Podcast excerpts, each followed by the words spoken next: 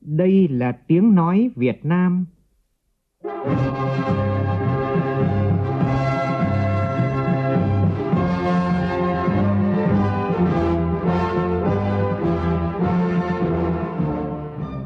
là tiếng nói Việt Nam, phát thanh từ Hà Nội, thủ đô nước Cộng hòa xã hội chủ nghĩa Việt Nam.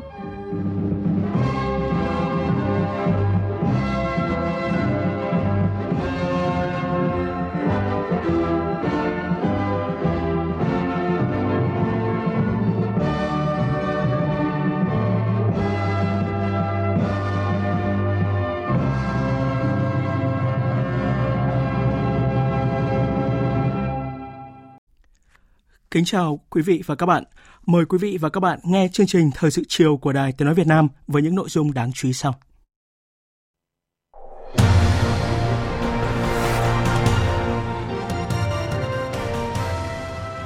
Quốc hội tiếp tục thảo luận các vấn đề kinh tế xã hội. Phó Thủ tướng Vũ Đức Đam cho biết, Bộ trưởng Bộ Giáo dục và Đào tạo nhìn nhận rõ sai sót trong sách tiếng Việt lớp 1 và chỉ đạo cương quyết thay Chủ tịch Hội đồng thẩm định. Chiều nay, Bộ trưởng Bộ Công Thương đã giải trình ý kiến các đại biểu, bao gồm hoạt động của các thủy điện trong mưa lũ ở miền Trung vừa qua. Tìm được thêm một thi thể sau vụ sạt lở núi tại xã Trà Leng, huyện Nam Trà My, tỉnh Quảng Nam. Trong khi đó, việc tìm kiếm các nạn nhân còn mất tích sau vụ sạt lở ở huyện Phước Sơn, tỉnh Quảng Nam phải tạm dừng để phòng tránh bão số 10. Nhiều tỉnh Nam Trung Bộ đã cấm biển, sẵn sàng ứng phó với bão. Hà Nội cách ly hai nhân viên của khách sạn Mường Thanh ở quận Hoàn Kiếm có tiếp xúc gần với bệnh nhân COVID-19 người Israel từng cách ly tại khách sạn này. Cuộc bầu cử Tổng thống Mỹ đang diễn biến căng thẳng, khó dự đoán. Ứng cử viên Đảng Dân Chủ Joe Biden đang tạm dẫn trước ứng cử viên Đảng Cộng Hòa, đương kim Tổng thống Donald Trump 25 phiếu đại cử tri, trong khi còn 7 bang vẫn đang tiến hành kiểm phiếu.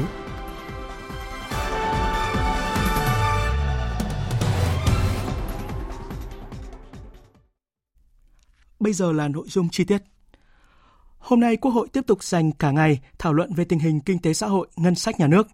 Nhiều đại biểu Quốc hội kiến nghị các giải pháp phát triển kinh tế xã hội sau những ảnh hưởng của đại dịch COVID-19 và thiên tai bão lũ gây ra, đồng thời đề xuất biện pháp phát triển bền vững. Phản ánh của nhóm phóng viên Việt Cường và Lại Hoa.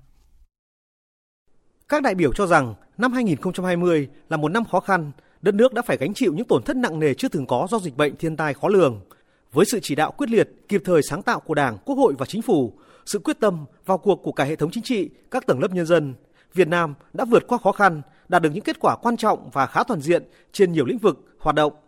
Tăng trưởng kinh tế vẫn đạt trên 2%, trong khi hầu hết các nước trong khu vực và thế giới đều có tăng trưởng âm. Phân tích những điểm sáng trong bức tranh kinh tế xã hội, đại biểu Nguyễn Ngọc Phương, đoàn Quảng Bình nêu rõ một số lĩnh vực tạo được niềm tin và dấu ấn trong lòng dân. Thủ tướng Chính phủ đã có chủ trương quyết liệt trong giải ngân chậm vốn đầu tư công tổ chức đối thoại tập trung tháo gỡ khó khăn vướng mắc cho doanh nghiệp tạo đà cho phát triển kinh tế cho những năm tiếp theo để có sự thống nhất tạo đà bứt phá đưa nền kinh tế phát triển bền vững nhiều ý kiến đại biểu quốc hội cho rằng trong bối cảnh dịch bệnh và thiên tai chính phủ vẫn quyết tâm đặt mục tiêu tăng trưởng 6%. Điều này đòi hỏi phải có những biện pháp, giải pháp hết sức quyết liệt. Đại biểu Nguyễn Thị Yến, đoàn Bà Rịa Vũng Tàu đề nghị Tôi xin kiến nghị Quốc hội, Chính phủ cần có các kịch bản, những phương án giải pháp cụ thể để giảm thiểu thiệt hại từ đại dịch Covid-19 trong điều kiện bình thường mới. Tiếp tục hoàn thiện thể chế kinh tế thị trường định hướng xã hội chủ nghĩa, phục hồi và thúc đẩy tăng trưởng nhanh và bền vững.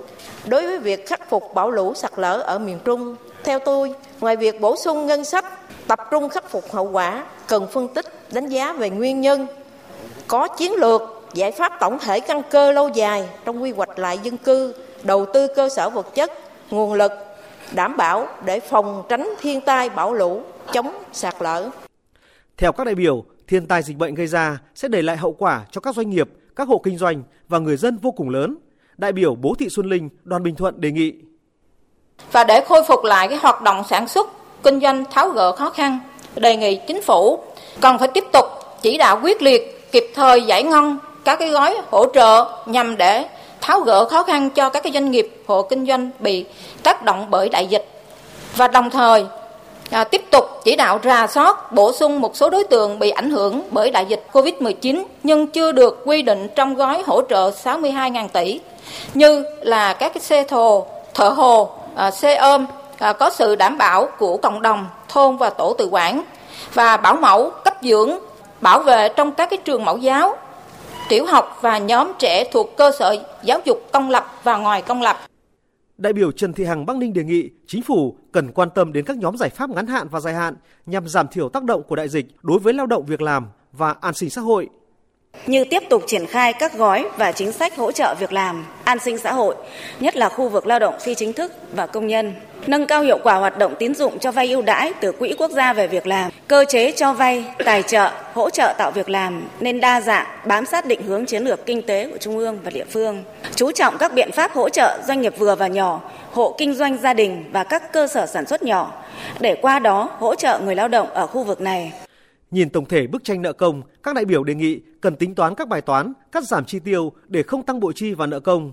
Đồng thời, phải có dự báo mang tính dự phòng để phòng các tình huống xấu hơn, đảm bảo cho ngân sách nhà nước tăng trưởng. Đại biểu Vũ Thị Lưu Mai, đoàn Hà Nội đề nghị phát triển kinh tế đi đôi với phát triển bền vững, đặc biệt đối với các dự án khai thác tài nguyên khoáng sản. Bên cạnh những lợi ích kinh tế thì hoạt động khai khoáng cũng tác động rất nghiêm trọng đến quá trình phát triển bền vững trên một số khía cạnh sau đây. Thứ nhất là làm thay đổi căn bản đặc tính của đất, gây ô nhiễm đất và nguồn nước, phá hủy vĩnh viễn địa hình, gây sói mòn và sạt lở nghiêm trọng. Thứ ba là gây ô nhiễm không khí nghiêm trọng. Thứ tư là phá hủy nguồn sinh thái. Thứ năm là dẫn đến phá hủy tài nguyên rừng. Và thứ sáu đó là gây cạn kiệt nguồn tài nguyên, trong đó có tài nguyên không tái tạo. Một vấn đề cũng được nhiều đại biểu quan tâm liên quan đến bảo vệ môi trường cần được giải quyết một cách căn cơ trong thời gian tới. Đại biểu Nguyễn Tuấn Anh, đoàn Long An đề nghị là đề nghị chính phủ chỉ đạo ngành kế hoạch và tài nguyên môi trường giả soát từng khu công nghiệp, khu chế xuất, công khai những khu công nghiệp và khu chế xuất chưa có hệ thống xử lý nước thải tập trung để báo cáo Quốc hội và cử tri giám sát. Đồng thời có giải pháp đầu tư hạ tầng để khắc phục tình trạng này yêu cầu 100% các khu công nghiệp, khu chế xuất đang hoạt động phải có hệ thống xử lý nước thải tập trung đạt quy chuẩn kỹ thuật môi trường vào năm 2025, không thể để kéo dài thêm 10 năm nữa đến năm 2030 mới xử lý dứt điểm vấn đề này như nêu tại báo cáo của chính phủ và dự thảo văn kiện trình đại hội lần thứ 13 của Đảng. Nhiều đại biểu Quốc hội cũng đề nghị phải đánh giá đầy đủ toàn diện để có biện pháp hạn chế tối đa những tác động tiêu cực đối với môi trường thiên nhiên, trong đó phải xem xét quy hoạch xây dựng thủy điện nhỏ để hạn chế việc phá rừng. Theo đại biểu Trần Thị Dung đoàn Điện Biên, Rõ ràng khung pháp lý về cấp phép thủy điện nhỏ cần được sửa đổi bổ sung như phát biểu của Thủ tướng tại phiên thảo luận tổ. Đó là phải xem xét vấn đề thủy điện nhỏ để tiếp tục hạn chế việc phá rừng kính mong sự quan tâm của chính phủ và thủ tướng chính phủ. Cùng với việc phát triển thủy lợi nhỏ thì vấn đề sạt lở đất không chỉ xảy ra ở miền Trung, Tây Nguyên mà còn có thể xảy ra ở bất cứ địa phương nào, nhất là ở miền núi Đông Bắc và Tây Bắc. Do đó, đề nghị Quốc hội cần xem xét ban hành một nghị quyết để cho chính phủ có một cái dự án sớm di rời người dân ra khỏi khu vực có nguy cơ sạt lở cao theo đại biểu Đinh Thị Lan đoàn Quảng Ngãi, để tăng cường công tác quản lý an toàn hồ đập, an ninh nguồn nước thì cần sớm bố trí nguồn lực đầu tư công trung hạn để nâng cấp sửa chữa hàng nghìn hồ chứa bị hư hỏng. Thiên tai đang diễn biến phức tạp dị thường, vì vậy cần đề nghị đề nghị cần thực hiện tốt công tác vận hành, điều phối, quản lý hệ thống hồ, đập, kênh dẫn cung cấp và tiêu thoát nước xả lũ, đảm bảo khả năng tiếp cận nguồn nước sạch, an toàn cho sinh hoạt với chi phí hợp lý cho sản xuất, đặc biệt ở vùng khó khăn, vùng ngập lụt, bố trí nguồn lực đầu tư công trung hạn, kịp thời nâng cấp 1.200 hồ chứa, sửa chữa 200 hồ hư hỏng nghiêm trọng, có giải pháp phù hợp với 4.000 hồ do cấp huyện xã đang quản lý trong điều kiện nguồn lực rất khó khăn. Xây dựng bản đồ vùng ngập lụt, sạt lở, quản lý hành lang thoát lũ theo phân cấp nhằm ứng phó tình huống khẩn cấp, đảm bảo an toàn vùng hạ du, xây dựng đề án đảm bảo an ninh nguồn nước, an toàn hồ đập giai đoạn 2021-2030. Giải trình tại phiên họp, Bộ trưởng Bộ Công Thương Trần Tuấn Anh cho biết, đối với các dự án thủy điện vừa và nhỏ đã đưa ra khỏi quy hoạch 472 dự án, 8 dự án thủy điện bậc thang và 213 vị trí tiềm năng làm thủy điện. Về ý kiến đề nghị đánh giá thủy điện ảnh hưởng như thế nào về ngập lụt, sạt lở đất, Bộ trưởng Bộ Công Thương Trần Tuấn Anh cho biết, qua khảo sát và đánh giá cho thấy việc sạt lở đất ở Quảng Trị, Quảng Nam, Thừa Thiên Huế do liên quan đến cực đoan của thời tiết, lượng mưa quá lớn, kéo dài, tác động đến địa chất, gây sạt lở nghiêm trọng. Việc mất rừng đầu nguồn, thảm thực vật, thủy điện cũng là vấn đề phải nhìn nhận. Phân tích những tác động tích cực và tiêu cực từ thủy điện, Bộ trưởng Trần Tuấn Anh khẳng định. Trên thực tế, từ năm 2016 đến nay, trong số các cái dự án bổ sung thủy điện là hoàn toàn không có một dự án thủy điện nào sử dụng đến đất rừng tự nhiên. Và cái diện tích chiếm dụng đất của trên các cái dự án được bổ sung quy hoạch và tổ, tổ chức triển khai trên thực tế đã giảm.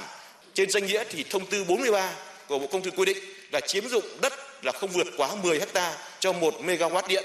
Nhưng trên thực tế trong giai đoạn này thì là chỉ có 1,9 hecta cho 1 megawatt thì điều đó chứng tỏ chúng ta cũng đã thực thi một chính sách một cách rất là chặt chẽ và nghiêm túc. Tranh luận lại với Bộ trưởng Trần Tuấn Anh, đại biểu Lưu Bình Nhưỡng, Ban dân nguyện của Ủy ban Thường vụ Quốc hội băn khoăn thước đo nào để khẳng định mặt tốt và ưu việt và mặt xấu chỉ là tạm thời của thủy điện. Chúng ta đã bỏ nhiều dự án, gần 500 cái dự án. Tuy nhiên ấy, thì phải nói rằng là đây là những dự án mà chúng ta đều nhìn thấy rõ nguy cơ và phải nói rằng là tất cả các dự án điện đều có tiềm ẩn về nguy cơ. Tôi rất là tán thành ý kiến của rất nhiều đại biểu là nếu là một cái rừng tự nhiên, một rừng nguyên sinh là rất giá trị. Và chúng ta từng đã có cái kế hoạch đóng cửa rừng. Vậy thì chúng ta hãy thực hiện đúng phương châm này. Thì tôi cũng không chống lại vấn đề làm thủy điện, nhưng phải làm thế nào đây để đất nước không thấy đau đớn, không thấy xót xa, không thấy thiệt thòi. Bộ trưởng chủ nhiệm Ủy ban dân tộc của Quốc hội Đỗ Văn Chiến đề nghị cần nghiên cứu kỹ các yếu tố tự nhiên xã hội, tìm ra nguyên nhân, giải pháp để giảm thiểu thiệt hại do thiên tai gây ra. Trước mắt lúc này chỉ đạo ứng cứu giúp đồng bào ổn định cuộc sống là quan trọng nhất. Độ che phủ rừng của nước ta trên 42% so với nước ngay bên cạnh của chúng ta 26% thì của chúng ta không phải là thấp. Nhưng mà mưa dồn dập với lưu lượng rất lớn, thời gian kéo dài, độ dốc cao chảy từ miền núi xuống miền biển. Với một cái lưu lượng lớn như thế, thì lấy cái gì để ngăn cản cái dòng chảy này? Tức thời, ở thời điểm đó, không phải là dễ dàng. Các cụ xưa có câu là mưa ngàn, gió núi. Và lúc này, theo chúng tôi, chỉ đạo để ứng cứu, giúp đồng bào ổn định cuộc sống là quan trọng nhất cũng tại phiên làm việc hôm nay, nhiều đại biểu Quốc hội tiếp tục tranh luận về chất lượng sách giáo khoa lớp 1. Phó Thủ tướng Vũ Đức Đam cho biết, Bộ trưởng Bộ Giáo dục và Đào tạo đã nhìn nhận rõ sai sót trong bộ sách này và chỉ đạo cương quyết thay Chủ tịch Hội đồng thẩm định. Đại biểu Phạm Thị Minh Hiền đoàn Phú Yên cho rằng xây dựng một bộ sách giáo khoa hoàn chỉnh thì trước hết phải có sẵn hoặc xây dựng hệ thống khoa học chuẩn chỉnh. Nhưng vừa qua, việc làm theo kiểu cuốn chiếu từng giai đoạn, chỗ nọ có thể phá vỡ chỗ kia. Lỗi trong sách giáo khoa thì chỉ có sai hoặc đúng, không có lỗi, nội dung chưa phù hợp. Điều đó càng bộc lộ rõ hơn về quy trình thẩm định, phát hành sách còn lòng lẻo, dễ dãi, vội vàng đến khó tin. Chẳng có nơi đâu làm sách cho trẻ nhưng lại mang ý chí và tham vọng của những người lớn. Nó quá sức đối với một sự tiếp thu của đứa trẻ. Có hội đồng thẩm định sách giáo khoa các quốc gia nào mà thẩm quyền còn thua giáo viên. Chẳng có nơi đâu lại cho phép giáo viên thay hoặc điều chỉnh ngữ liệu khác nhau khác phù hợp so với sách giáo khoa. Một đội ngũ có trình độ có bề dày nghiên cứu khoa học, học hàm học vị được nhà nước đào tạo bài bản mà biên soạn soạn sách còn gặp nhiều thiếu sót và hội đồng thẩm định yêu cầu thay vẫn bảo vệ đến cùng thì với trình độ bằng cấp của giáo viên còn thấp hơn thì giáo viên nào tự tin nói rằng tôi sẽ dùng ngữ liệu đúng hơn so với các giáo sư tiến sĩ. Đại biểu Đặng Phương Thảo đoàn Nam Định đề nghị đẩy nhanh tiến độ điều tra để truy cứu trách nhiệm đối với hành vi in ấn trái phép, làm giả sách giáo khoa, sách tham khảo để đảm bảo công bằng về quyền tác giả, quyền xuất bản của từng bộ sách. Kiến nghị này xuất phát từ hai căn cứ. Một là tình trạng sách lậu đã tồn tại trong nhiều năm qua chưa được dẹp bỏ. Và gần đây, ngày 16 tháng 9, lực lượng công an và quản lý thị trường Hà Nội đã thu giữ tại một cơ sở được gần 60.000 sách, trong đó có cả sách giáo khoa và sách tham khảo, cùng 3,7 tấn bán thành phẩm đang bị in lậu. Hai là xuất phát từ chính cử tri địa phương nơi tôi. Băn khoăn về tình trạng này làm cho con em người dân có nguy cơ mất tiền mà mua phải sách giáo khoa giả. Từ đó tôi đề xuất truy cứu trách nhiệm là với hành vi in ấn trái phép, làm giả sách giáo khoa, sách tham khảo. Và tôi còn đã thể hiện được mong muốn đòi hỏi sự công bằng về quyền lợi cho chính các tác giả thực sự của sách giáo khoa nói chung và sách giáo khoa lớp 1 nói riêng. Đại biểu Bùi Văn Phương đoàn Ninh Bình lại phát biểu tranh luận lại vấn đề này và khẳng định sách tiếng Việt có lỗi, có sạn, nhưng không đến mức nghiêm trọng. Sai sót là việc không tránh khỏi khi một cái chương trình mới bắt đầu, sách mới bắt đầu. Và việc này khắc phục được đó là gì? Giáo viên sẽ sửa lại. Khi mà tiến hành giảng dạy đến bài đó thì giáo viên lại lựa chọn ngữ liệu khác để phù hợp với bài giảng. Thế như vậy là có hai ý, một là cái việc in soạn biên soạn sách giáo khoa từ hội đồng thẩm định đến chủ biên có những cái sai sót thì tôi nghĩ là mình cũng phát biểu ở mức độ cái tính chất khách quan chứ còn cái việc đưa ra cơ quan điều tra khẩn trương điều tra việc in sai in lậu phải chuyển cơ quan điều tra để truy trách nhiệm của hội đồng như thế nó cũng có thể gì nó hơi quá mức Tiếp tục tranh luận lại, đại biểu Ngô Thị Minh đoàn Quảng Ninh, Thứ trưởng Bộ Giáo dục và Đào tạo, chia sẻ những lo toan chăn trở của đại biểu Quốc hội. Việc đổi mới chương trình sách giáo khoa giáo dục phổ thông là việc lớn và việc khó. Bộ Giáo dục Đào tạo và Hội đồng thẩm định cũng đã tiếp thu ý kiến của cử tri và cũng đã có giải trình trước Quốc hội. Biên soạn là chúng ta đang biên soạn theo chủ đề và một chủ đề có thể dạy 2 tiết, 3 tiết. Việc mà chúng ta dạy theo chủ đề thì học sinh của chúng ta có nhiều các cái nhìn nhận cái góc tiếp cận khác nhau, trình độ của các em cũng khác nhau. Đặc biệt là vừa rồi cái chúng ta cái đại dịch Covid thì cái việc bồi dưỡng giáo viên và học sinh cũng đang là cái áp lực rất là lớn và học sinh thì cái sự chuẩn bị cho vào lớp 1 các em 5 tuổi là các em lẽ ra phải có cái cách tiếp cận phổ cập nhưng mà các em tới 6 tháng các em bị nghỉ ở nhà và không có cái thời gian chuẩn chuẩn bị cho nên là chúng tôi thấy rằng những cái lo toan chia sẻ của hai đại biểu là rất là đúng. Phát biểu tại phiên họp, Phó Thủ tướng Vũ Đức Đam nhấn mạnh, bộ sách giáo khoa được biên soạn nhưng cuốn tiếng Việt của nhóm cánh diều được Bộ Giáo dục và Đào tạo thẩm định và phê duyệt, có lỗi, có sai sót. Phó Thủ tướng cũng khẳng định trách nhiệm theo luật định là Bộ trưởng Bộ Giáo dục Đào tạo phải có chỉ đạo cương quyết. Việc này tiếp tục chính phủ chỉ đạo Bộ trưởng nói riêng và cả Bộ nói chung phải rút kinh nghiệm một cách nghiêm túc và tôi cũng báo cáo với Quốc hội và với nhân dân trong các cuộc họp nội bộ thì chúng tôi dùng từ là nghiêm túc và nghiêm khắc để cho quy trình biên soạn thẩm định sách giáo khoa lớp 2, lớp 6 năm nay và các năm tiếp theo không để xảy ra tình trạng như vậy nữa. Và từ những sai sót trong sách tiếng Việt lớp 1, Phó Thủ tướng Vũ Đức Đam cho biết Bộ Giáo dục và Đào tạo đã nhìn nhận rõ những sai sót và chỉ đạo cương quyết thay Chủ tịch Hội đồng thẩm định bộ sách này.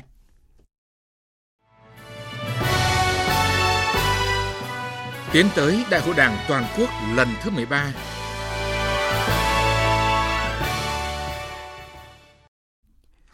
Sáng nay tại Hà Nội, Hội Liên hiệp Phụ nữ Việt Nam và Hội Nữ trí thức Việt Nam tổ chức hội thảo góp ý vào dự thảo văn kiện Đại hội Đảng toàn quốc lần thứ 13.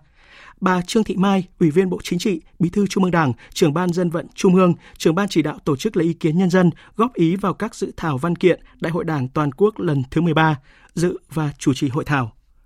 Phản ánh của phóng viên Mai Hồng. Đông đảo các nhà khoa học nữ, nữ doanh nhân, nữ trí thức, các chuyên gia và hội viên hội phụ nữ tham gia hội thảo. Hơn 10 bản tham luận và nhiều ý kiến phát biểu tại hội thảo tập trung đóng góp ý kiến vào hai nội dung được nêu trong các dự thảo văn kiện Đại hội Đảng toàn quốc lần thứ 13 là giáo dục và đào tạo, khoa học và công nghệ và nguồn nhân lực chất lượng cao. Bà Nguyễn Thị Thanh Hà, Phó vụ trưởng vụ Khoa học Xã hội, Nhân văn và Tự nhiên, Bộ Khoa học và Công nghệ góp ý về nội dung đầu tư cho khoa học công nghệ. Chúng tôi xin đề nghị là bổ sung thêm là đầu tư cho khoa học công nghệ cũng chưa cao. Từ nguồn ngân sách nhà nước thì chủ trương của Đảng và Nhà nước là chi 2% chi ngân sách cho khoa học công nghệ, nhưng hiện nay chưa bao giờ đạt được cái con số 2%. Chi từ ngoài ngân sách thì một vài doanh nghiệp gần đây một số chi cho khoa học công nghệ và đa số các doanh nghiệp vừa và nhỏ là không đủ khả năng chi cho đổi mới công nghệ. Tỷ lệ chi từ GDP cho khoa học công nghệ của Việt Nam đều thấp hơn so với khu vực và thế giới. Góp ý về nội dung nâng cao chất lượng nguồn nhân lực, Phó giáo sư tiến sĩ Nguyễn Thị Hoài Lê, Viện trưởng Viện Nghiên cứu Con Người, Viện Hàn Lâm Khoa học Xã hội Việt Nam cho rằng trong nhiều các cái hội nghị và các cái hội thảo khoa học về nhân lực và nguồn nhân lực thì rất nhiều nhà khoa học đã phân biệt giữa nhân lực và nguồn nhân lực là hai khái niệm khác nhau nhưng hiện nay trong văn kiện là hình như là về cơ bản lại coi nó là một. Thì chúng tôi về mặt khoa học thì vẫn cho rằng là nguồn nhân lực là cái thứ xa, tức là bây giờ mình phải đầu tư xây dựng và sau này cho tương lai nó mới là thành một cái tài sản của đất nước. Còn nhân lực là cái chúng ta đang có và chúng ta quản lý, sử dụng, bố trí nó như thế nào thì nó được gọi là nhân lực. Chúng ta coi trọng nguồn nhân lực nhưng mà lại chưa coi trọng đến cái vấn đề là quản trị nguồn nhân lực như thế nào.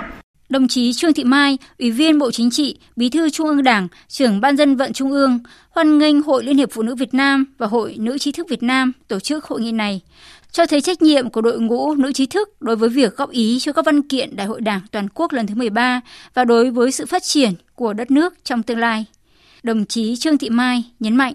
Dự thảo báo cáo chính trị lần này và các báo cáo kèm theo không chỉ đánh giá 5 năm 2016-2020 hay là 5 năm tới là 2031 2025 mà đi những bước đi xa hơn, đánh giá lui về cũng xa hơn mà đi tới tương lai cũng xa hơn. Tức là còn đánh giá 35 năm đổi mới, 30 năm thực hiện cương lĩnh 1991, 10 năm thực hiện cương lĩnh 2011 và tới thì có 3 mục tiêu 2025, 2030 và tới 2045. Và 2045 là một thời điểm rất quan trọng, 100 năm thành lập nước và thời điểm đó mình đang dự kiến mình sẽ bước qua ngưỡng thu nhập trung bình để bước vào thu nhập cao. Đây là một cái bước ngoặt rất quan trọng của phát triển Việt Nam. Trước việc trên địa bàn Hà Nội vừa ghi nhận một ca mắc COVID-19 là một chuyên gia người Israel nhập cảnh, vào chiều nay, Ban chỉ đạo phòng chống dịch COVID-19 của thành phố đã tổ chức họp bàn các biện pháp khoanh vùng chống lây lan ra cộng đồng. Tin của phóng viên Đài Tiếng Nói Việt Nam. Bệnh nhân 1203 được xác định dương tính với COVID-19 là một chuyên gia người Israel 60 tuổi. Ngày 31 tháng 10, bệnh nhân từ Qatar nhập cảnh vào Việt Nam qua sân bay nội bài trên chuyến bay QR976 số ghế 30C. Bệnh nhân được cách ly tại khách sạn Mường Thanh Grand Center, quận Hoàn Kiếm, Hà Nội ngay sau khi nhập cảnh. Kết quả xét nghiệm lần 1 vào ngày 3 tháng 11, bệnh nhân dương tính với SARS-CoV-2. Bệnh nhân đã được chuyển đến Bệnh viện Bệnh nhiệt đới Trung ương cơ sở 2 để điều trị. Ông Đinh Hồng Phong, Phó Chủ tịch Ủy ban Nhân dân quận Hoàn Kiếm cho biết, có hai trường hợp ở khách sạn Mường Thanh là nhân viên phục vụ trong khu cách ly khi tiếp xúc với bệnh nhân 1203 đã có kết quả xét nghiệm âm tính lần 1 với SARS-CoV-2. Để đảm bảo an toàn, quận Hoàn Kiếm đã yêu cầu những người phục vụ trong khu cách ly khi tiếp xúc với người nước ngoài nhập cảnh, dù không bị nhiễm COVID-19, vẫn phải đảm bảo các biện pháp phòng chống dịch, nhất là phải mặc đồ bảo hộ khi cần tiếp xúc. Quận đã yêu cầu các khách sạn khác là khu cách ly trên địa bàn rút ra bài học kinh nghiệm để làm tốt hơn công tác phòng chống dịch. Về việc triển khai công tác phòng chống dịch, ông Nguyễn Khắc Hiền, Giám đốc Sở Y tế Hà Nội cho rằng trong báo cáo, các quận huyện đều đề cập đến việc kiểm tra công tác phòng chống dịch rất bài bản, quyết liệt. Thế nhưng, khi đi kiểm tra trên thực tế, các quận huyện vào cuộc chưa quyết liệt. Ngay tại các bến xe, trong khuôn viên bến xe triển khai công tác phòng dịch rất nghiêm như yêu cầu người đeo khẩu trang, bố trí dung dịch khử khuẩn ở nhiều nơi. Song, ngoài khuôn viên bến xe, rất nhiều người lại không đeo khẩu trang. Nhưng chính quyền địa phương lại không có biện pháp xử lý. Ngoài ra, khi kiểm tra chung cư cũng có đến hơn 50% người dân không đeo khẩu trang. Nhấn mạnh việc nhiều người dân tham quan tại phố đi bộ vào cuối tuần không đeo khẩu trang, ông Ngô Văn Quý, Phó Chủ tịch Ủy ban nhân dân thành phố Hà Nội đề nghị quận Hoàn Kiếm cần có các biện pháp xử lý nghiêm đối với những trường hợp này. Tăng cường công tác phòng chống dịch, các quận huyện đã triển khai các biện pháp như tuyên truyền người dân thực hiện thông điệp 5K, đeo khẩu trang tại nơi công cộng. Tuy nhiên, theo ông Ngô Văn Quý, công tác phòng chống dịch vẫn còn những hạn chế, thực hiện tuyên truyền đến người dân chưa quyết liệt. Chế độ báo cáo thiếu kịp thời mà minh chứng là trường hợp bệnh nhân 1203, chuyên gia người Israel nhập cảnh dương tính với SARS-CoV-2. Ông Ngô Văn Quý cho biết, thành phố sẽ thành lập 5 đoàn kiểm tra phòng chống dịch và triển khai kiểm tra tại 30 quận huyện thị xã từ ngày mai, mùng 5 tháng 11. Là chúng ta tăng cường công tác tuyên truyền các biện pháp phòng chống dịch của thành phố đã ban hành để thực hiện tốt công tác phòng chống dịch, đặc biệt là vấn đề đeo khẩu trang bắt buộc. Các quận huyện thị xã và các sở ngành, các đoàn kiểm tra có kiểm tra, có báo cáo kết quả, số lượng người vi phạm, các trường hợp vi phạm, kết quả xử lý vi phạm và nhắc nhở. Tiếp theo mời quý vị và các bạn nghe tin bão khẩn cấp cơn bão số 10. Hồi 16 giờ hôm nay, vị trí tâm bão ở vào khoảng 14,3 độ Vĩ Bắc, 112,9 độ Kinh Đông, cách quần đảo Hoàng Sa khoảng 310 km về phía Nam Đông Nam. Sức gió mạnh nhất vùng gần tâm bão mạnh cấp 8, tức là từ 60 đến 75 km một giờ, giật cấp 10. Bán kính gió mạnh từ cấp 6 giật cấp 8 trở lên, khoảng 140 km tính từ tâm bão. Dự báo trong 24 giờ tới, bão di chuyển theo hướng Tây Tây Nam, mỗi giờ đi được khoảng 10 km. Đến 16 giờ ngày 5 tháng 11, vị trí tâm bão ở vào khoảng 13,9 độ Vĩ Bắc, 109,9 độ Kinh Đông, trên vùng biển từ Quảng Ngãi đến Khánh Hòa. Sức gió mạnh nhất vùng gần tâm bão mạnh cấp 8, tức là từ 60 đến 70 km một giờ, giật cấp 10. Vùng nguy hiểm do bão trên Biển Đông trong 24 giờ tới là vùng gió mạnh từ cấp 6 trở lên, giật từ cấp 8 trở lên là từ vĩ tuyến 12 đến 16,5 độ vĩ Bắc, phía Tây kinh tuyến 114,5 độ kinh Đông. Toàn bộ tàu thuyền hoạt động trong vùng nguy hiểm đều có nguy cơ cao chịu tác động của gió giật mạnh. Trong 24 đến 36 giờ tiếp theo, bão di chuyển chủ yếu theo hướng Tây Tây Nam, mỗi giờ đi được 10 đến 15 km, suy yếu thành áp thấp nhiệt đới và đi vào đất liền các tỉnh từ Quảng Ngãi đến Khánh Hòa. Sau đó, đi sâu vào đất liền và suy yếu thành một vùng áp thấp. Đến 4 giờ ngày 6 tháng 11, vị trí trung tâm vùng áp thấp ở vào khoảng 13,7 độ Vĩ Bắc, 108,2 độ Kinh Đông trên khu vực Bắc Tây Nguyên. Sức gió mạnh nhất ở trung tâm vùng áp thấp giảm xuống dưới cấp 6, tức là dưới 40 km một giờ. Gió mạnh trên biển, vùng biển phía tây của khu vực Bắc và giữa Biển Đông, bao gồm cả vùng biển quần đảo Hoàng Sa, có mưa bão, gió mạnh cấp 6, cấp 7, vùng gần tâm bão đi qua cấp 8, cấp 9, giật cấp 11, sóng biển cao từ 4 đến 6 mét, biển động rất mạnh. Vùng biển từ Quảng Nam đến Ninh Thuận, bao gồm cả huyện đảo Lý Sơn, gió mạnh dần lên cấp 6. Từ đêm nay, mùng 4 tháng 11, tăng lên cấp 7. Vùng gần tâm bão đi qua cấp 8, giật cấp 10. Sóng biển cao từ 3 đến 5 mét, biển động mạnh. Từ đêm nay mùng 4 tháng 11 đến ngày mùng 6 tháng 11, ở các tỉnh Quảng Nam, Quảng Ngãi, Bình Định có mưa rất to với tổng lượng mưa phổ biến trong khoảng từ 250 đến 350 mm mỗi đợt. Ở Thừa Thiên Huế, Đà Nẵng, Con Tum, Gia Lai, Phú Yên có mưa to, có nơi mưa rất to với tổng lượng mưa phổ biến 100 đến 200 mm mỗi đợt. Từ ngày mùng 5 đến ngày mùng 7 tháng 11, ở các tỉnh từ Hà Tĩnh đến Quảng Trị có mưa vừa, mưa to, có nơi mưa rất to với tổng lượng mưa phổ biến trong khoảng từ 100 đến 200 mm mỗi đợt, cấp độ rủi ro thiên tai do bão cấp 3. Thưa quý vị, thưa các bạn, bão số 10 được dự báo sẽ ảnh hưởng đến các tỉnh Nam Trung Bộ. Hiện các tỉnh đã cấm biển, sẵn sàng ứng phó với bão. Tổng hợp của nhóm phóng viên và cộng tác viên tại miền Trung. Ủy ban nhân dân tỉnh Quảng Nam vừa yêu cầu các địa phương trước 14 giờ hôm nay kiên quyết di rời, sơ tán người, phương tiện và tài sản ra khỏi nơi nguy hiểm, nhất là những khu vực được cảnh báo có nguy cơ xảy ra sạt lở đất, lũ ống, lũ quét, lực lượng bộ đội biên phòng tỉnh hướng dẫn các tàu thuyền vào khu neo đậu tránh bão, không để người ở lại trên tàu thuyền, lồng bè. Liên quan đến công tác tìm kiếm nạn nhân mất tích tại thôn 1 xã Trà Leng và xã Phước Lộc huyện Phước Sơn, ông Hồ Quang Bửu, Phó Chủ tịch Ủy ban nhân dân tỉnh Quảng Nam cho biết cố gắng ngày hôm nay tranh thủ trời chưa mưa to bộ đội với lại đơn vị địa phương vẫn tích cực. Khi mà mưa lớn là tạm dừng. Đà Lan thì những cái người mà bị nạn nó đã chuyển về uh, trụ sở xã này những nhà cứng cấp và cực kỳ an toàn rồi tại tỉnh Quảng Ngãi Ủy ban nhân dân tỉnh đã có công điện hỏa tốc yêu cầu các cơ quan đơn vị địa phương trên địa bàn tỉnh thực hiện ngay các công việc ứng phó với bão số 10 Bộ Chỉ huy Bộ đội Biên phòng tỉnh phối hợp cơ quan đơn vị liên quan nghiêm cấm tất cả các phương tiện tàu thuyền ra biển hoạt động, tạm ngừng hoạt động vận tải hành khách tuyến Sa Kỳ Lý Sơn và ngược lại. Đại úy Lê Minh Trọng, Phó đồn trưởng đồn biên phòng Sa Huỳnh, Bộ đội biên phòng Quảng Ngãi cho biết đã hướng dẫn các chủ phương tiện, thuyền trưởng các tàu thuyền đang hoạt động trên biển biết vị trí, hướng di chuyển và diễn biến của bão để chủ động phòng tránh. Đơn vị chủ động lực lượng phương tiện sẵn sàng cơ động hỗ trợ chính quyền địa phương giúp dân khi có tình huống xảy ra, rà soát nắm lại toàn bộ người phương tiện hoạt động trên các vùng biển, kêu gọi phương tiện vào các bến neo đậu đảm bảo an toàn. Từ chiều qua, tỉnh Bình Định hiện còn 7 tàu cá nằm trong vùng nguy hiểm và đang di chuyển đến nơi tránh trú. Ông Hồ Quốc Dũng, Bí thư tỉnh ủy, Chủ tịch Ủy ban nhân dân tỉnh Bình Định yêu cầu 7 tàu cá còn đang trong vùng nguy hiểm phải nhanh chóng di chuyển, tìm nơi tránh trú, đồng thời yêu cầu các ngành địa phương triển khai quyết liệt các giải pháp ứng phó bão số 10 với phương châm 4 tại chỗ. Lo nhất hiện giờ là, là vẫn là tàu thuyền, nặng nhất là ở Hòa Nhơn.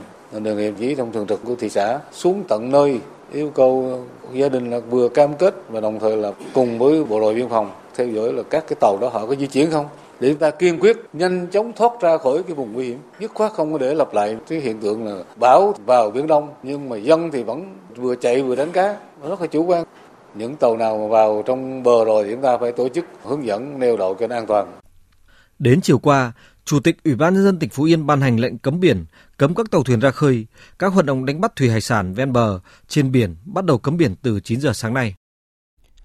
Trong khi đó, chiều nay, lực lượng cứu hộ đã tìm thấy thêm một thi thể nạn nhân trong vụ sạt lở đất tại xã Trà Leng, huyện Nam Trà My của tỉnh Quảng Nam xảy ra vào hôm 28 tháng 10 vừa qua. Nạn nhân được tìm thấy tại khu vực bờ sông cách hiện trường vụ sạt lở núi Kinh Hoàng khoảng 3 km. Phóng viên Đình Hiệu thông tin. Nạn nhân được xác nhận là cháu Hồ Thị Lan Anh, 9 tuổi, con của hai nạn nhân Hồ Văn Công và Hồ Thị Thắm và là em gái của Hồ Thị Hòa và Hồ Văn Hải. Thi thể của ông Hồ Văn Công đã được tìm thấy vào ngày 29 tháng 10, còn vợ ông là Hồ Thị Thắm vẫn đang còn mất tích. Đây là thi thể nạn nhân thứ 9 trong vụ sạt lở đất kinh hoàng làm 22 người chết và mất tích tại thôn 1 xã Trà leng huyện Nam Trà My. Thi thể nạn nhân được phát hiện tại khu vực bờ sông cách hiện trường vụ sạt lở khoảng 3 km, bị cây cối rác vùi lấp. Lực lượng chức năng đã đưa thi thể ra ngoài để gia đình lo an táng. Như vậy hiện nay, tại tỉnh Quảng Nam còn 19 người mất tích do sạt lở đất vùi lấp trong bão số 9. Trong đó tại huyện Nam Trà My còn 14 người, tại huyện Phước Sơn còn 4 người. Tại khu vực miền núi Quảng Nam đang có mưa, dự báo từ chiều hôm nay đến ngày 6 tháng 11, các địa phương trong tỉnh có mưa vừa, mưa to, có nơi mưa rất to. Vì vậy, các lực lượng chỉ tìm kiếm ban ngày khi thời tiết thuận lợi, còn ban đêm dừng tìm kiếm. Thiếu tướng Hứa Văn Tường, Phó Tư lệnh Quân khu 5 cho biết.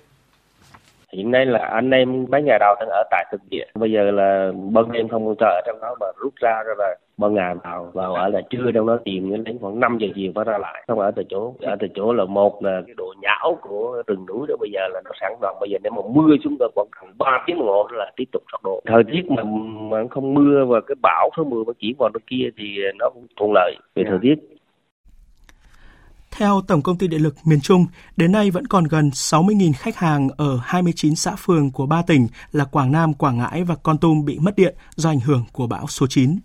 Tin của phóng viên Thành Long. Tại tỉnh Quảng Nam còn gần 10.000 10 khách hàng ở 10 xã phường bị mất điện.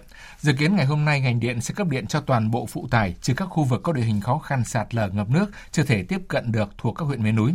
Còn tỉnh Quảng Ngãi vẫn còn hơn 48.000 khách hàng ở 19 xã phường bị mất điện.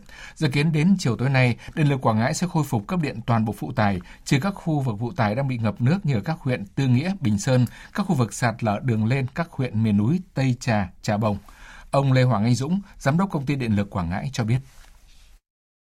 Hiện nay thì một số khu vực là vẫn còn nước dâng cao và một số khu vực đường bị sạt lở, đặc biệt là Trà Bồng có cái sạt lở rất là lớn. Tôi hiện nay là với cái quan điểm chỉ đạo hiện nay nước rút đến đâu và đường được thông đến đâu thì chúng tôi khẩn trương huy động lực lượng để cấp điện đến đó. Hiện nay thì còn 10 xã chưa có điện. Từ đây đến tối thì chúng tôi tiếp tục là nỗ lực là sẽ giảm tiếp cái số lượng này tùy theo cái tình hình thời tiết ở đây.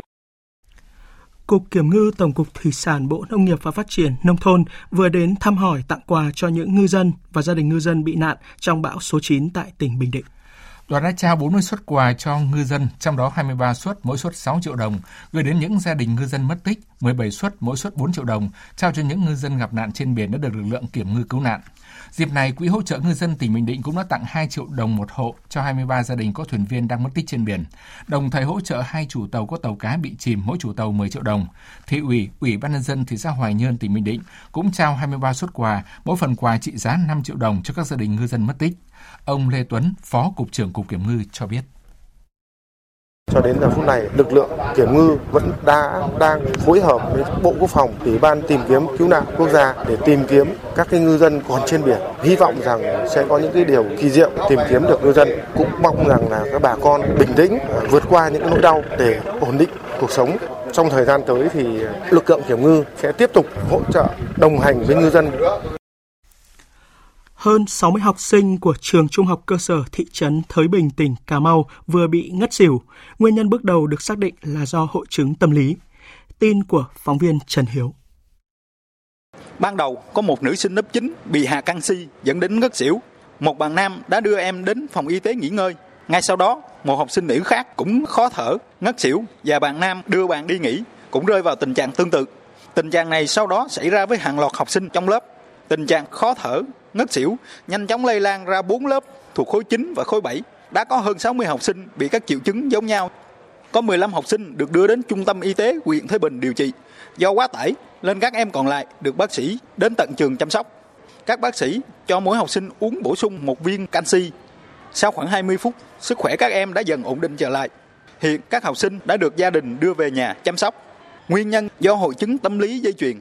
Các em đang trong độ tuổi thiếu niên tâm lý chưa vững vàng nên khi thấy các bạn bị xỉu đã rơi vào tình trạng hoảng loạn.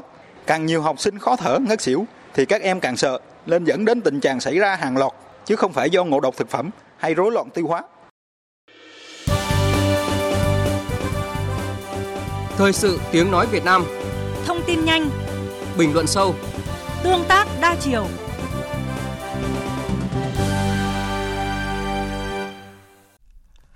chương trình thời sự xin được tiếp tục với sự kiện quốc tế được dư luận cả thế giới hướng sự theo dõi quan tâm đặc biệt, đó là cuộc bầu cử Mỹ.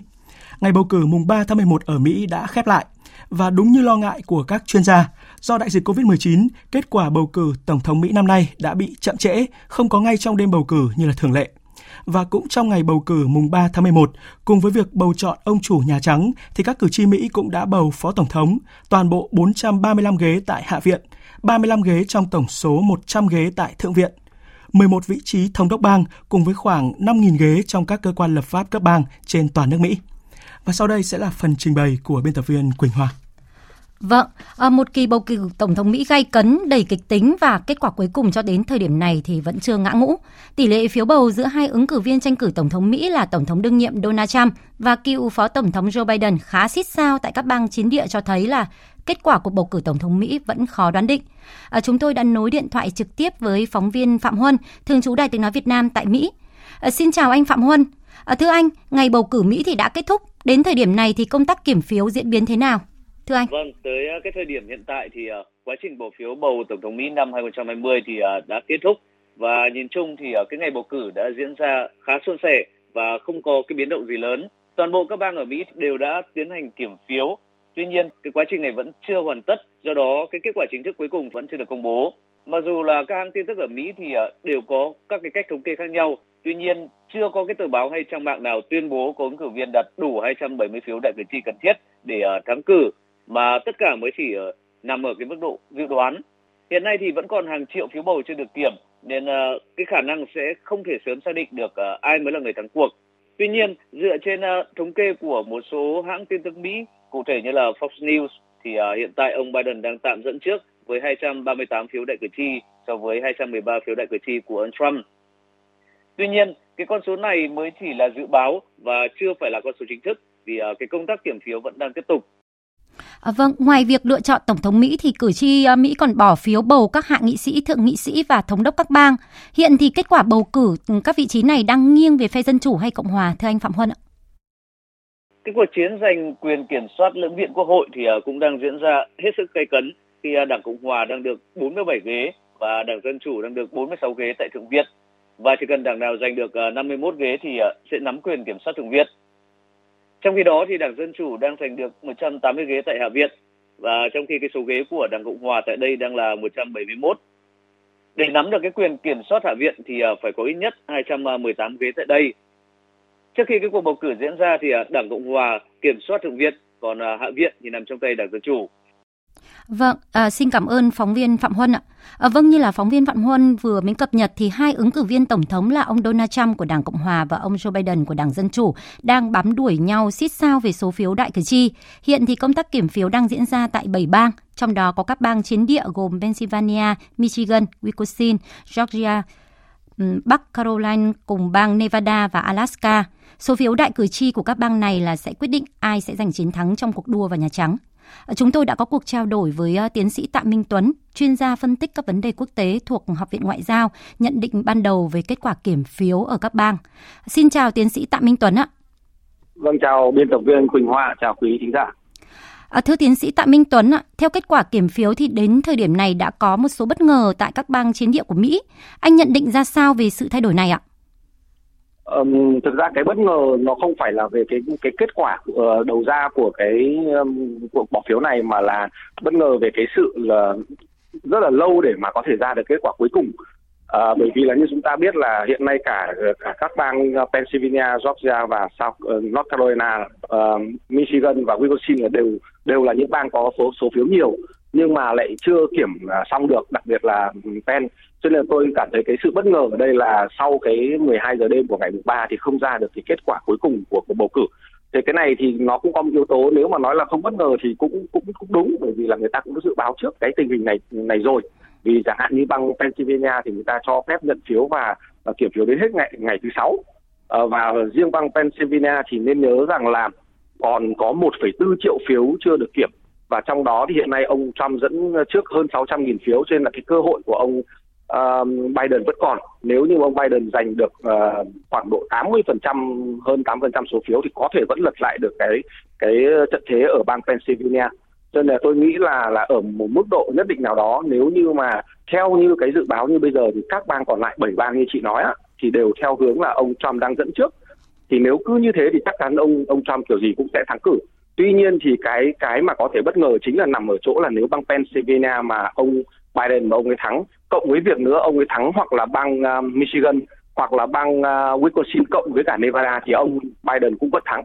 Cho nên cái này nó vẫn tiềm ẩn yếu tố bất ngờ như là chị chị đặt uh, vấn đề. À, vâng, à, với 7 bang cuối cùng đang trong quá trình kiểm phiếu ạ, thì trong đó có một số bang chiến địa là có số phiếu đại cử tri quyết định ứng cử viên giành chiến thắng trong cuộc đua vào Nhà Trắng. Anh có thể đưa ra dự đoán gì về kết quả ban đầu này ạ, thưa tiến sĩ Tạ Minh Tuấn? Ừ, thì cái kết quả ban đầu này thì ờ, như uh, một phần nào đó ở trên tôi cũng đã, đã trình bày rồi thì là nó là cái kết quả mà có thể nói là uh, vừa bất ngờ và vừa không bất ngờ thì tôi nghĩ rằng là cái yếu tố mà để chúng ta có thể dự đoán được thì có thể nó sẽ ừ, ló ra trong vào khoảng độ uh, trưa ngày mai hoặc chiều ngày mai khi mà có thể North Carolina và Georgia có thể sẽ hoặc là Michigan sẽ sẽ có cái kết quả cuối cùng. Thế thì nếu như chúng ta chỉ căn cứ vào con số ấy thì thì đương nhiên chúng ta sẽ bỏ phiếu cho ông ờ, Trump chiến thắng. Mà thực tế là trong bài phát biểu gần đây vừa rồi ông Trump cũng đã tự tuyên bố là mình đã giành chiến thắng rồi. Chúng ta nên nhớ cái ý như thế. Ông ta nói ông ta thắng ở tất cả các cái bang đấy, Michigan, uh, Pennsylvania, North Carolina và Georgia. Tuy nhiên thì là đương nhiên chúng ta đều hiểu như anh Phạm Quân cũng nói là chưa có bất kỳ tuyên bố nào nói về 270 phiếu đại cử tri cả. Thế cho nên là nếu nhìn con số thì chúng ta sẽ bỏ cho ông Trump thắng. Tuy nhiên thì tôi tôi tin rằng là còn có thể có sự bất ngờ ở ở Pennsylvania và thậm chí là Michigan.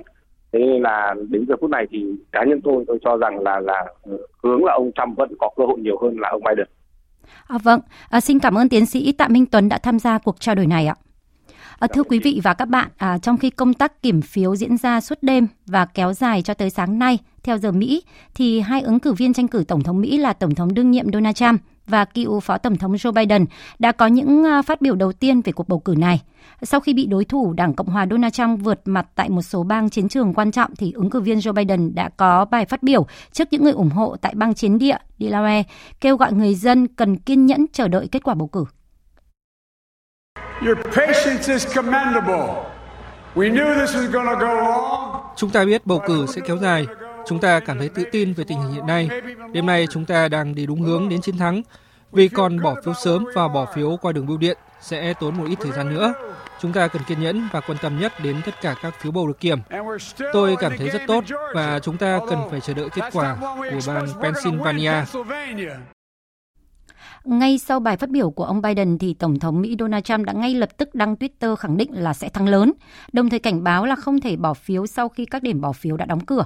Và trong bài phát biểu tại Nhà Trắng vào đầu giờ chiều nay theo giờ Việt Nam, thì Tổng thống Mỹ Donald Trump cho biết đây là cuộc họp báo chậm nhất ông từng tổ chức, à, đồng thời khẳng định là ông đã giành chiến thắng lớn tại nhiều bang.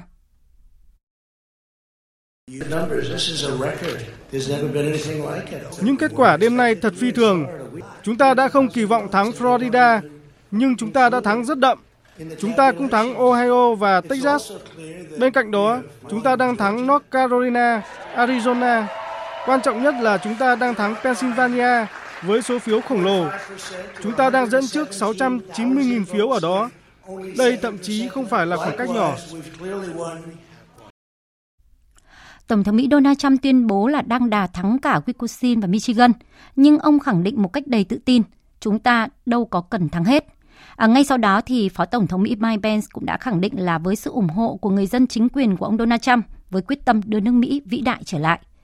Và đúng như các chuyên gia nhận định thì à, cuộc bầu cử tổng thống Mỹ năm nay là một kỳ bầu cử vô cùng đặc biệt, không chỉ thu hút sự quan tâm của công chúng Mỹ mà còn là tâm điểm chú ý của dư luận quốc tế.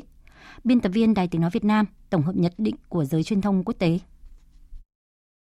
Theo Nhật báo Phố Wall, vẫn có khả năng rất cao người dân Mỹ sẽ thức giấc vào ngày mùng 4 tháng 11 mà chưa biết được ai là người đắc cử Tổng thống Mỹ.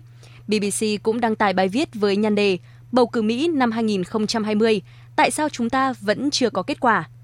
Giữa lúc cục diện ở một số bang chiến trường chưa ngã ngũ, ABC, CNN, Fox News vẫn tiếp tục đưa ra dự báo, cập nhật kết quả đối với các bang đã hoàn tất quá trình kiểm phiếu. Năm nay, Fox News được đánh giá là hãng tin có tốc độ cập nhật kết quả bầu cử sớm nhất. Bên cạnh đó, các thông tin như số ghế thượng viện, hạ viện, tỷ lệ bầu cử ở từng khu vực được Fox News thể hiện chi tiết. Truyền thông khu vực Trung Đông bày tỏ sự quan tâm không kém khi bản tin về cuộc bầu cử Tổng thống Mỹ liên tục chiếm sóng. Các đài truyền hình của Ả Rập Xê Út, Liban, Ai Cập liên tục cập nhật kết quả kiểm phiếu cũng như có những nhận định về cuộc bầu cử nóng nhất trong năm 2020 này. Biên tập viên Suhay Diab của kênh truyền hình Almana của Liban nói. Quá trình kiểm đếm kết quả bầu cử tổng thống tiếp tục diễn ra tại Mỹ với sự dẫn đầu đáng chú ý của ứng cử viên Đảng Dân Chủ Joe Biden so với Tổng thống Donald Trump. Tuy nhiên, cho đến thời điểm hiện tại, vẫn chưa có người chiến thắng. Phản ứng trước cuộc bầu cử Mỹ, một số quốc gia đồng minh của Mỹ là Đức và Anh bày tỏ tin tưởng cuộc bầu cử tổng thống diễn ra trong hòa bình và công bằng, đồng thời hy vọng mối quan hệ song phương sẽ bền chặt sau cuộc bầu cử tổng thống Mỹ. Ngoại trưởng Anh Dominic Raab nói. Chúng tôi theo dõi sát sao cuộc bầu cử Tổng thống Mỹ. Cuộc bầu cử này do người dân Mỹ quyết định và chúng tôi sẵn sàng và nhiệt tình làm việc với những người bạn và đối tác Mỹ, bất kể ai thắng cử. Trong khi đó, Tổng thống Iran Hassan Rouhani tuyên bố, đối với Iran, các chính sách của chính quyền Mỹ tới đây là quan trọng, chứ không phải là ai giành thắng lợi trong cuộc bầu cử Mỹ. Phản ứng trước cuộc bầu cử Mỹ, thị trường có những phản ứng khác biệt. Bắt đầu phiên giao dịch vào ngày 4 tháng 11, các chỉ số chứng khoán tại châu Âu đã nhuộm sắc đỏ khi cuộc bầu cử tổng thống tại Mỹ chưa ngã ngũ. Ở chiều ngược lại, chỉ số chứng khoán tại thị trường Nhật Bản và Hàn Quốc chốt phiên với sắc xanh trên bảng điện tử. Thưa quý vị và các bạn, à, theo nhận định của các học giả và chuyên gia quốc tế thì à, cuộc bầu cử tổng thống Mỹ năm nay rất khó đoán định khi mà câu trả lời cuối cùng về chiếc ghế ông chủ Nhà Trắng thường được công bố ngay trong đêm của ngày bầu cử thì cho đến thời điểm này vẫn còn bỏ ngỏ. Chúng tôi sẽ tiếp tục cập nhật thông tin về cuộc bầu cử này trong các chương trình thời sự tiếp theo trên kênh Thời sự VOV1. Mời quý vị và các bạn chú ý đón nghe. À, vâng, xin được cảm ơn biên tập viên Quỳnh Hoa với những thông tin vừa rồi. Chương trình thời sự chiều nay xin được tiếp tục với một số tin vắn quốc tế. Mỹ hôm nay đã chính thức rút khỏi hiệp định Paris về biến đổi khí hậu theo đúng tuyên bố của Tổng thống Donald Trump về việc đưa quốc gia phát thải khí nhà kính nhiều thứ hai thế giới ra khỏi hiệp định này. Việc Mỹ rút khỏi thỏa thuận này sẽ để lại khoảng trống trong cơ chế hợp tác cũng như là những nỗ lực toàn cầu để đạt được các mục tiêu và tham vọng của Hiệp định Paris. Tuy vậy, thời gian Mỹ nằm ngoài Hiệp định Paris phụ thuộc vào kết quả cuộc bầu cử Tổng thống khi mà đối thủ của đương kim Tổng thống Donald Trump là ông Joe Biden cam kết sẽ đưa nước Mỹ quay trở lại hiệp định này nếu như trúng cử. Bộ trưởng Ngoại giao và Thương mại Hungary vừa bị mắc COVID-19 sau khi kết thúc chuyến thăm và làm việc tại Campuchia. Phóng viên Văn Đỗ và Tâm Hiếu thường trú tại Campuchia đưa tin. Bộ trưởng Ngoại giao và Thương mại Hungary, ông Peter Sdijater đã bị nhiễm COVID-19. Bộ trưởng Peter Sdijater đã bị phát hiện bị COVID-19 tại Thái Lan sau khi kết thúc chuyến thăm và làm việc tại Campuchia ngày hôm qua, ngày 3 tháng 11. Trong khuôn khổ chuyến thăm và làm việc tại Campuchia, Bộ trưởng Peter Sdijater đã tiếp kiến Thủ tướng Chính phủ Hoàng gia Campuchia Samdech Techo Hun Sen và làm việc với nhiều nhà lãnh đạo cấp cao khác của Campuchia. Sau khi nhận được thông báo về việc Bộ trưởng Ngoại giao và Thương mại Hungary mắc COVID-19 sau khi kết thúc chuyến thăm và làm việc tại Campuchia, Bộ Ngoại giao Campuchia vừa ra thông báo cách ly toàn bộ lãnh đạo và những cán bộ đã tiếp xúc với Ngoại trưởng Hungary. Trước thông tin Brazil dừng hợp tác 5G với tập đoàn công nghệ Huawei, người phát ngôn Bộ Ngoại giao Trung Quốc Uông Văn Bân cho rằng viện dẫn lý do an ninh để chèn ép hoạt động của doanh nghiệp nước ngoài là hành vi không phù hợp với các quy tắc thương mại quốc tế. Tin của phóng viên Đài Tiếng nói Việt Nam thường trú tại Trung Quốc. Người phát ngôn Bộ Ngoại giao Trung Quốc Uông Văn Bân cho biết, Trung Quốc mong muốn các nước có lập trường khách quan, công bằng và tự chủ trong việc đưa ra các quyết định liên quan đến lợi ích của bản thân và lợi ích của thế giới. Trước đó, theo thông tin mới nhất, thì chính phủ Brazil đã quyết định dừng hợp tác 5G với tập đoàn công nghệ Huawei của Trung Quốc.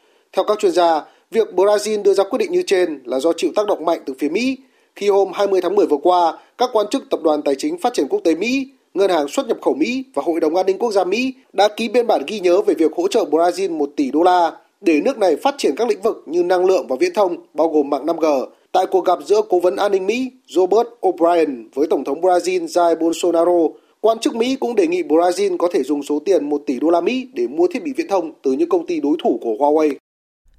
Tiếp theo mời quý vị và các bạn đến với trang tin thể thao.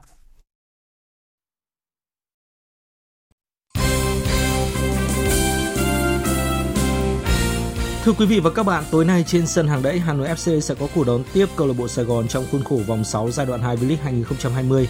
Sài Gòn FC đang có 34 điểm kém Viettel đến 4 điểm và phải thắng Hà Nội FC mới có thể tiếp tục bám đuổi. Huấn luyện viên Vũ Tiến Thành tự tin khẳng định Sài Gòn FC không có lý do gì để không thể đánh bại Hà Nội sau khi đã giành chọn 3 điểm trong lần đối đầu ở giai đoạn 1 và lối chơi phòng ngự phản công chắc chắn sẽ được áp dụng triệt để ở trận đấu này. Với Hà Nội FC thì chúng tôi bắt buộc phải rời lối chơi này. Đây này là lối chơi bản sắc mùa giải năm nay. Bây giờ mọi người đều nói là Hà Nội hay hơn, đúng là họ có một đây là một cái đội bóng mạnh, họ cầm bóng họ truyền nhau. Nhưng mà Sài Gòn FC đã thắng họ trên sân trên sân hàng đẩy thì không có lý do gì mà chúng tôi không thọ lần nữa. Hôm nay tay vợt Lý Hoàng Nam tiếp tục tranh tài ở cả hai nội dung đơn nam và đôi nam tại giải quần vợt vô địch quốc gia 2020. Đặt mục tiêu vô địch nhưng quan trọng hơn, từ giải đấu này tay vợt số 1 Việt Nam sẽ tìm lại cảm giác thi đấu sau thời gian nghỉ dài trong năm nay. Mới chỉ thi đấu duy nhất một giải đấu trong năm nay, quãng thời gian gần 6 tháng vừa qua, Lý Hoàng Nam chủ yếu tăng cường tập luyện thể lực bằng các bài tập chạy bền, các bài tập tạ để cải thiện sức mạnh trong cách đánh cũng như tăng độ dẻo dai khi thi đấu. Bên cạnh đó, anh cũng cùng huấn luyện viên Nahum Garcia liên tục có những điều chỉnh kỹ thuật để sẵn sàng cho các giải đấu trở lại. Lý Hoàng Nam chia sẻ. Theo như mọi năm là Nam thi đấu thì cái cái cường độ tập thể lực nó nó nó nó không có nhiều. Là ví dụ như tập khoảng tầm 2 tuần là mình sẽ đi đến giải rồi. Nhưng mà bây giờ tập đến 6 tháng là tập liên tục 6 tháng vừa thể lực vừa tennis cứ liên tục như vậy thì thì ờ, tất cả vận động viên cũng lên thể lực cũng như là lên lên cơ uh, nhìn nhìn chắc chắn hơn uh, huấn luyện viên Farouk cũng cũng nói với Nam là Nam cũng cần mạnh hơn thì ông ấy đã push Nam ở trong vòng gym tập tạ nhiều hơn để có để có thể sức mạnh để có thêm sức mạnh để có thể quấn lực hơn để có thể bước ra đấu trường quốc tế. Câu lạc bộ nữ thông tin liên việt Postbank đã có lần thứ 5 liên tiếp đăng quang ngôi vô địch giải bóng chuyền cúp quân đội mở rộng sau khi đánh bại câu lạc bộ VTV Bình Điền Long An ở chung kết diễn ra tối qua với tỷ số các xét lần lượt là 25-16, 25-15 và 25-17. Đáng mừng hơn, các vận động viên trẻ như Kiều Trinh, Việt Hương, Nguyệt Anh, Lâm Oanh, Lily, Phạm Hiền đã có sự tiến bộ rõ rệt về chuyên môn. Sau giải đấu này, câu lạc bộ nữ thông tin liên việt Postbank sẽ bước vào tập huấn tại Gia Lai và Đắk Lắk, chuẩn bị cho mục tiêu cao nhất tại vòng 2 và vòng chung kết giải bóng chuyền vô địch quốc gia 2020. Liên tục tổ chức các giải đấu trong thời điểm cuối năm, bộ môn cầu lông đang có sự đầu tư mạnh mẽ nhằm tuyển lựa những vận động viên xuất sắc cho đội tuyển quốc gia. Sự chuẩn bị ngay từ bây giờ sẽ không còn là sớm nếu Việt Nam muốn giành được huy chương ở môn cầu lông. Bộ môn có sự cạnh tranh rất lớn tại các kỳ SEA Games. Giải vô địch cầu lông cá nhân toàn quốc 2020 tại Bắc Giang là giải đấu thứ hai trong vòng một tháng, được Liên đoàn Cầu lông Việt Nam tổ chức sau khi tình hình dịch bệnh COVID-19 được khống chế. Ngoài ra, giải cầu lông các tay vợt xuất sắc toàn quốc 2020 dự kiến cũng sẽ được tổ chức ngay trong tháng 11 này.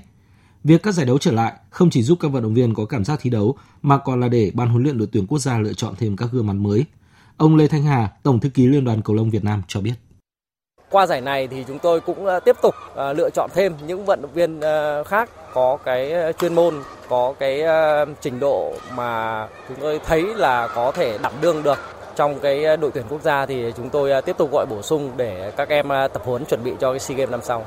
Theo dự kiến trong năm sau, Liên đoàn cầu lông Việt Nam sẽ đẩy sớm việc tổ chức các giải đấu, qua đó có sự sàng lọc và sớm giúp đội tuyển cầu lông có sự chuẩn bị tốt hơn ở SEA Games 31 mà Việt Nam là nước chủ nhà.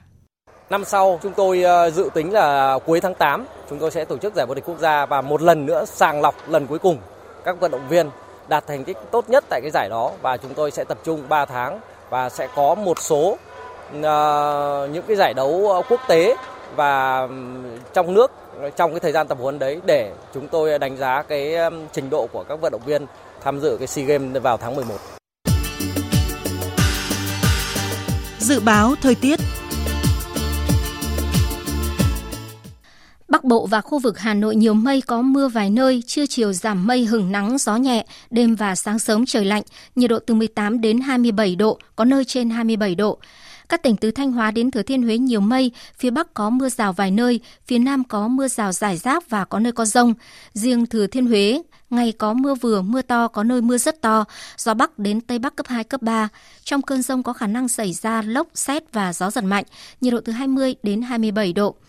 Các tỉnh ven biển từ Đà Nẵng đến Bình Thuận nhiều mây, phía Bắc đêm có mưa, mưa vừa có nơi mưa to, ngày có mưa vừa, mưa to có nơi mưa rất to và rông.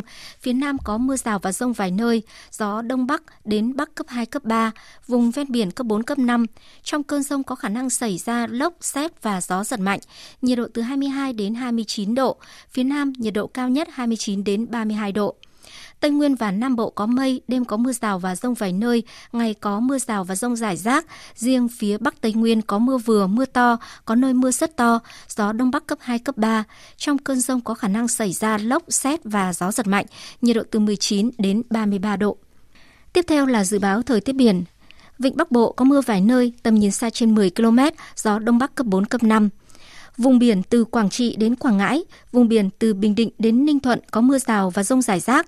Trong cơn rông có khả năng xảy ra lốc xoáy, tầm nhìn xa trên 10 km, giảm xuống từ 4 đến 10 km trong mưa, gió mạnh cấp 7, vùng gần tâm bão đi qua cấp 8, giật cấp 10, biển động mạnh.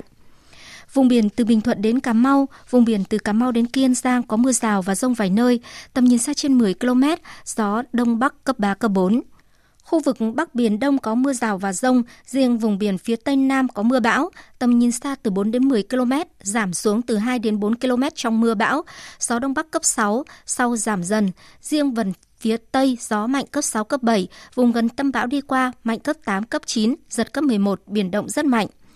Khu vực giữa Biển Đông có mưa bão ở phía Tây, tầm nhìn xa trên 10 km, giảm xuống từ 2 đến 4 km trong mưa bão. Phía Tây gió mạnh cấp 6, cấp 7, vùng gần tâm bão đi qua cấp 8, cấp 9, giật cấp 11, biển động rất mạnh. Phía Đông gió Nam đến Đông Nam cấp 5, biển động. Khu vực Nam Biển Đông có mưa rào và rông rải rác. Trong cơn rông có khả năng xảy ra lốc xoáy và gió giật mạnh. Tầm nhìn xa trên 10 km, giảm xuống từ 4 đến 10 km trong mưa. Phía Tây, gió Tây đến Tây Nam. Phía Đông, gió Tây Nam đến Nam cấp 4, cấp 5. Khu vực quần đảo Hoàng Sa thuộc thành phố Đà Nẵng có mưa bão, tầm nhìn xa từ 4 đến 10 km, giảm xuống từ 2 đến 4 km trong mưa bão, gió đông bắc mạnh cấp 6 cấp 7, vùng gần tâm bão đi qua cấp 8 cấp 9, giật cấp 11, biển động rất mạnh. Khu vực quần đảo Trường Sa, tỉnh Khánh Hòa có mưa rào và rông rải rác. Trong cơn rông có khả năng xảy ra lốc xoáy và gió giật mạnh. Tầm nhìn xa trên 10 km, giảm xuống từ 4 đến 10 km trong mưa, gió Tây đến Tây Nam cấp 4, cấp 5. Vịnh Thái Lan có mưa rào và rông vài nơi, tầm nhìn xa trên 10 km, gió nhẹ. Tới đây, chúng tôi kết thúc chương trình Thời sự chiều nay. Chương trình do các biên tập viên Hải quân Lan Anh và Nguyễn Hằng thực hiện với sự tham gia của phát thanh viên Hùng Sơn, kỹ thuật viên Mai Hoa, chịu trách nhiệm nội dung Nguyễn Thị Tuyết Mai. Cảm ơn quý vị và các bạn đã quan tâm theo dõi.